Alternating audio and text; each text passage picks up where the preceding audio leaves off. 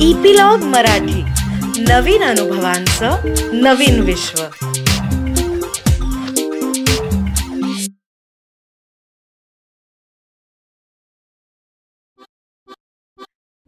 नमस्कार मी रीमा अमरापूरकर.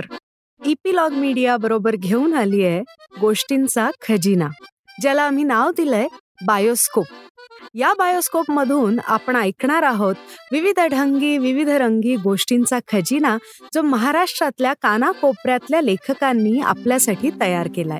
आज जी आपण गोष्ट ऐकणार आहोत त्याचं नाव आहे मावशीचं घर. आणि ती लिहिली आहे प्रकाश मिराशी यांनी. पूर्वी उन्हाळ्याच्या सुट्टीत मामाच्या घरी किंवा आजोळी जाण्याची पद्धत होती. सुट्ट्या लागल्या की एस टी ट्रेन पकडून आजीकडे मुलांची रवानगी व्हायची. आणि उन्हाळ्याची सुट्टी मजेत घालवून पुढच्या वर्षी शाळेला यायचं अशी प्रथा होती. पण आम्ही मुलं मात्र मावशीकडे जायचो. मावशी पार तिकडे कालिकतला केरळामध्ये राहायची. कोकणात राहणारे गुर्जर गागळेकर देव गोरे ढमढेरे अभ्यंकर अशी मंडळी गोव्याच्या स्वातंत्र्य संग्रामाच्या काळात कोकण सोडून केरळात ठिकठिकाणी स्थायिक झाली. काही कोचीनला तर काही कालिकतला. महाराष्ट्रात आणि कोकणात धंदा न जमणाऱ्या या मंडळींनी केरळात मात्र चांगला व्यवसाय करून जम बसवला. देव ढमढेरे सुगंधी अत्तराच्या व्यवसायात तर गुर्जर गोरे मंडळी मसाल्याच्या दलालीत आली. गोगळेकरांची दुर्गी कालिकतच्या गुर्जरांकडे गेली आणि हीच माझी मावशी आणि हेच तिचं घर. कालिकतला जाणं तसं सोपं नव्हतं. दोन रात्री गाडीत घालवाव्या लागायच्या. कोकण रेल्वे तेव्हा झाली नव्हती. मुंबईहून मद्रासला जायच्या गाडीत बसायचं आणि आर्र कोणम नावाच्या स्टेशनवर आमचा डबा तिथेच ठेवून गाडी मद्रासला निघून जायची. नंतर मद्रासवरून मंगलोरकडे जाणाऱ्या गाडीला आमचा डबा लावला जायचा आणि तिसऱ्या दिवशी आम्ही कालिकतला पोचायचो. कोळशाच्या इंजिनाच्या गाडीत दोन दिवस काढल्यावर आमचे चेहरे कसे दिसत असतील याची कल्पनाच केलेली बरी. रस्त्याला लागून असलेलं मावशीचं घर दुर्गा निवास. वरची कडी असलेलं लोखंडाचं दार उघडल्यावर समोर मावशीच्या घराचं दर्शन व्हायचं. पिवळट रंगाची बैठी वास्तू. समोर मुख्य दरवाज्यावर टेराकोटा दगडांची कमान वरती लाल मंगलोरी कौलांचं तिरक छप्पर. शिरल्या शिरल्या डाव्या हाताच्या कंपाऊंड वॉलवर असलेल्या कृष्ण कमळाच्या फुलांचा मंद सुगंध यायचा. मावशीच्या घरात आल्याची ही पहिली खूण. डाव्या हाताला छोटीशी फुलांची बाग उजव्या हाताला आंब्याचं भलं मोठं झाड आणि त्याच्याखाली कुत्र्याचा पिंजरा.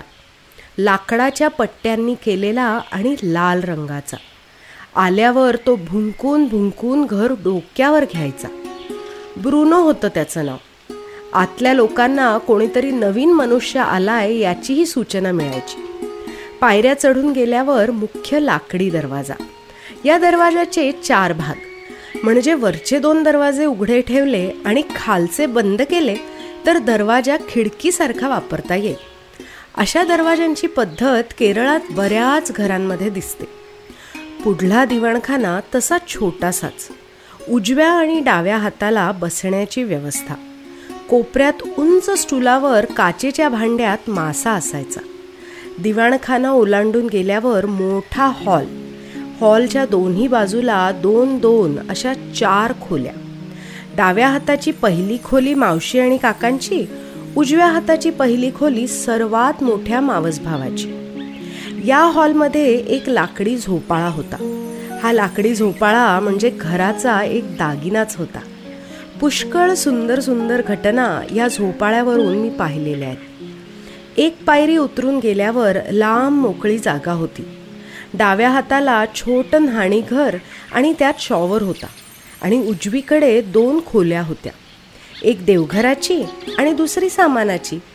देवघरातून नेहमी पारिजातकाच्या फुलांचा आणि चंदनाचा वास यायचा.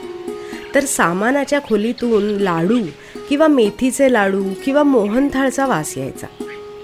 आंब्याच्या दिवसात इथे आंब्याची आढी असायची. आणि आंब्याचा वास. एक पायरी चढून वरती गेलो की जेवण घरात यायचो. लांब लचक जेवणघराच्या उजव्या बाजूला स्वयंपाकघर आणि डावीकडे न्हाणीघर होतं.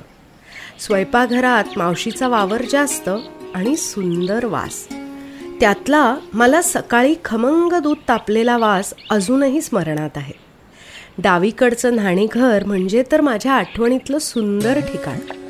भली मोठी चूल चुलीखाली सरपणासाठी नारळाची सोललेली सालं त्यांच्यावर तापणारं काशाचं भलं मोठं भांड आणि त्यात तापणारं कडकडीत पाणी. त्या गरम पाण्याला सुंदर भाजका वास यायचा. काचेच्या कौलातून उन्हाची तिरीप आत येत असे.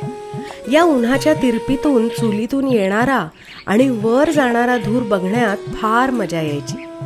मोठ्या घंगाळात हे गरम पाणी ओतून घ्यायचं आणि नळानं थंड पाणी सोडायचं. अशी कडकडीत पाण्याची आंघोळ मी नंतर कधीही केली नाही. ती माझ्या आयुष्यभर स्मरणात राहील. याच भल्या मोठ्या चुलीवर केळ्याची कापं तळण्याचा कार्यक्रम आम्ही परत जायच्या आधी काही दिवस व्हायचा. केळ्याच्या कापाला तिथे बाळकं म्हणायची प्रथा आहे. केरळात मिळणाऱ्या केळ्याला नेंद्रपळम म्हणतात. या कापाची चव मला नंतर कधीच मिळाली नाही. जेवण घराचं दार सरळ बाहेरच्या पडवीत उघडायचं. पडवी लाल रंगाच्या कोव्याची. पडवीत सोललेले आणि बिन सोललेले नारळ असत आणि इतर सरपण. पडवीच्या समोर गोठा. बहुतेक वेळेस गोठ्यात मी गाईला पाहिलेलं आहे. गोठ्यात शिरल्यावर शेणाचा मुताचा वास अजूनही आठवतो. गोठ्याच्या उजव्या अंगाला दोन शौचालय होती. समोर पाण्याचा हौद आणि त्यावर ठेवलेले पितळेचे तांबे. प्लॅस्टिकचा अजिबात संबंध नाही. सगळीकडे तांब्या पितळाची भांडी. घराच्या उजव्या अंगाला विविध प्रकारची झाडं होती. नारळ पारिजात पेरूचं झाड मला छान आठवत आहे घराच्या मागच्या बाजूस पडवीच्या डावीकडे अडगळीची खोली होती. ही सरपण ठेवण्याची जागा. इथे मोठा इडलीचं पीठ वाटण्यासाठीचा रगडा ठेवलेला होता. एक कामाला ठेवलेली बाई इडलीचं पीठ वाटत बसलेली असायची. तिचं नाव तंगम्मा. सकाळच्या नाश्त्याला इडली किंवा डोसा जास्त करून असायचा. सोबत खोबऱ्याची आणि कांदा आणि लाल तिखटाची चटणी. वरून खोबऱ्याच्या तेलाची धार. दुपारच्या जेवणाच्या पंक्तीत आंब्याचा रस ठरलेला. सोबत कोयंडा.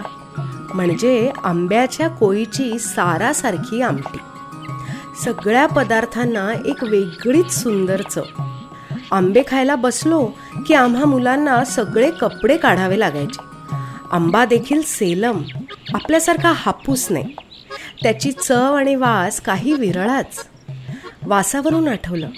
या घराचा तपशील जितका मला आठवतो तितकाच वासही आठवतो. प्रत्येक खोलीत एक वेगळा वास होता आणि तो अजूनही माझ्या स्मरणात आहे. फोटो आणि व्हिडिओ काढून वेळोवेळची चित्र आणि प्रसंग रेकॉर्ड करून ठेवता येतात पण वासाचं रेकॉर्डिंग करण्याची कला अजून तरी उपलब्ध नाही. दुपारी आणि रात्री कुत्र्याला मोकळं सोडायचे. त्यावेळेला सगळ्यांना सूचना दिली जायची आणि घराची दारं लावून घेतली जायची. मावशीला अकरा मुलं आणि आम्ही सात भावंडं. मुलगी आणि आई एकाच वेळेला बाळंत होण्याचा तो काळ. त्यामुळे या असल्या घरात लेकुरे उदंडच. बहिणींना आणि वहिनीला शिकवायला गायन शिक्षक यायचे. त्यांचं नाव मराठे. शिकवत असताना ते तेव्हा काय शिकवायचे ते कळलं नाही. पण बऱ्याच वर्षांनंतर भूपरागाचे सूर कानावर पडले तेव्हा या मराठ्यांची आठवण झाली. बाहेरच्या खोलीत रेडिओ होता आणि त्यावर नेहमी हिंदी गाणी लागलेली असायची. घराच्या जवळच समुद्र किनारा संध्याकाळी आम्ही मुलं तिकडे जायचो. रस्त्यात असलेलं लाल भडक गुंजांचं झाड फार फार आठवतं. बरीच वर्ष उन्हाळ्याच्या सुट्टीत आम्ही जात राहिलो. मावशीचा गोतावळा पुष्कळ मोठा. काळाच्या ओघात बरेच बदल होत गेले. घरात जनसंघाच्या कार्यकर्त्यांचा राबता असायचा. जेवायला पाहुणे रावळे नक्कीच. मुलं मोठी झाली शिकायला म्हणून दूर गेली. काही नोकरीनिमित्त दूर गेली. मुलींची लग्न होऊन आपापल्या घरी गेल्या. आमचंही येणं जाणं कमी झालं. काळाच्या ओघात मावशी गेली काकाही गेले. परंतु कथा कादंबऱ्यात जेव्हा घराची वर्णनं येतात त्यावेळेला हे एकच घर डोळ्यासमोर येतं. लग्नानंतर बायको मुलांना घेऊन मावशीचं घर दाखवायला गेलो आणि आठवणीतल्या या सुखद कप्प्यांचा पुरावा दिला. या सुखद आठवणी अजूनही उरात बाळगून आहे आणि त्या तशाच राहाव्यात अशी इच्छा आहे. तर एवढीच होती आजची गोष्ट.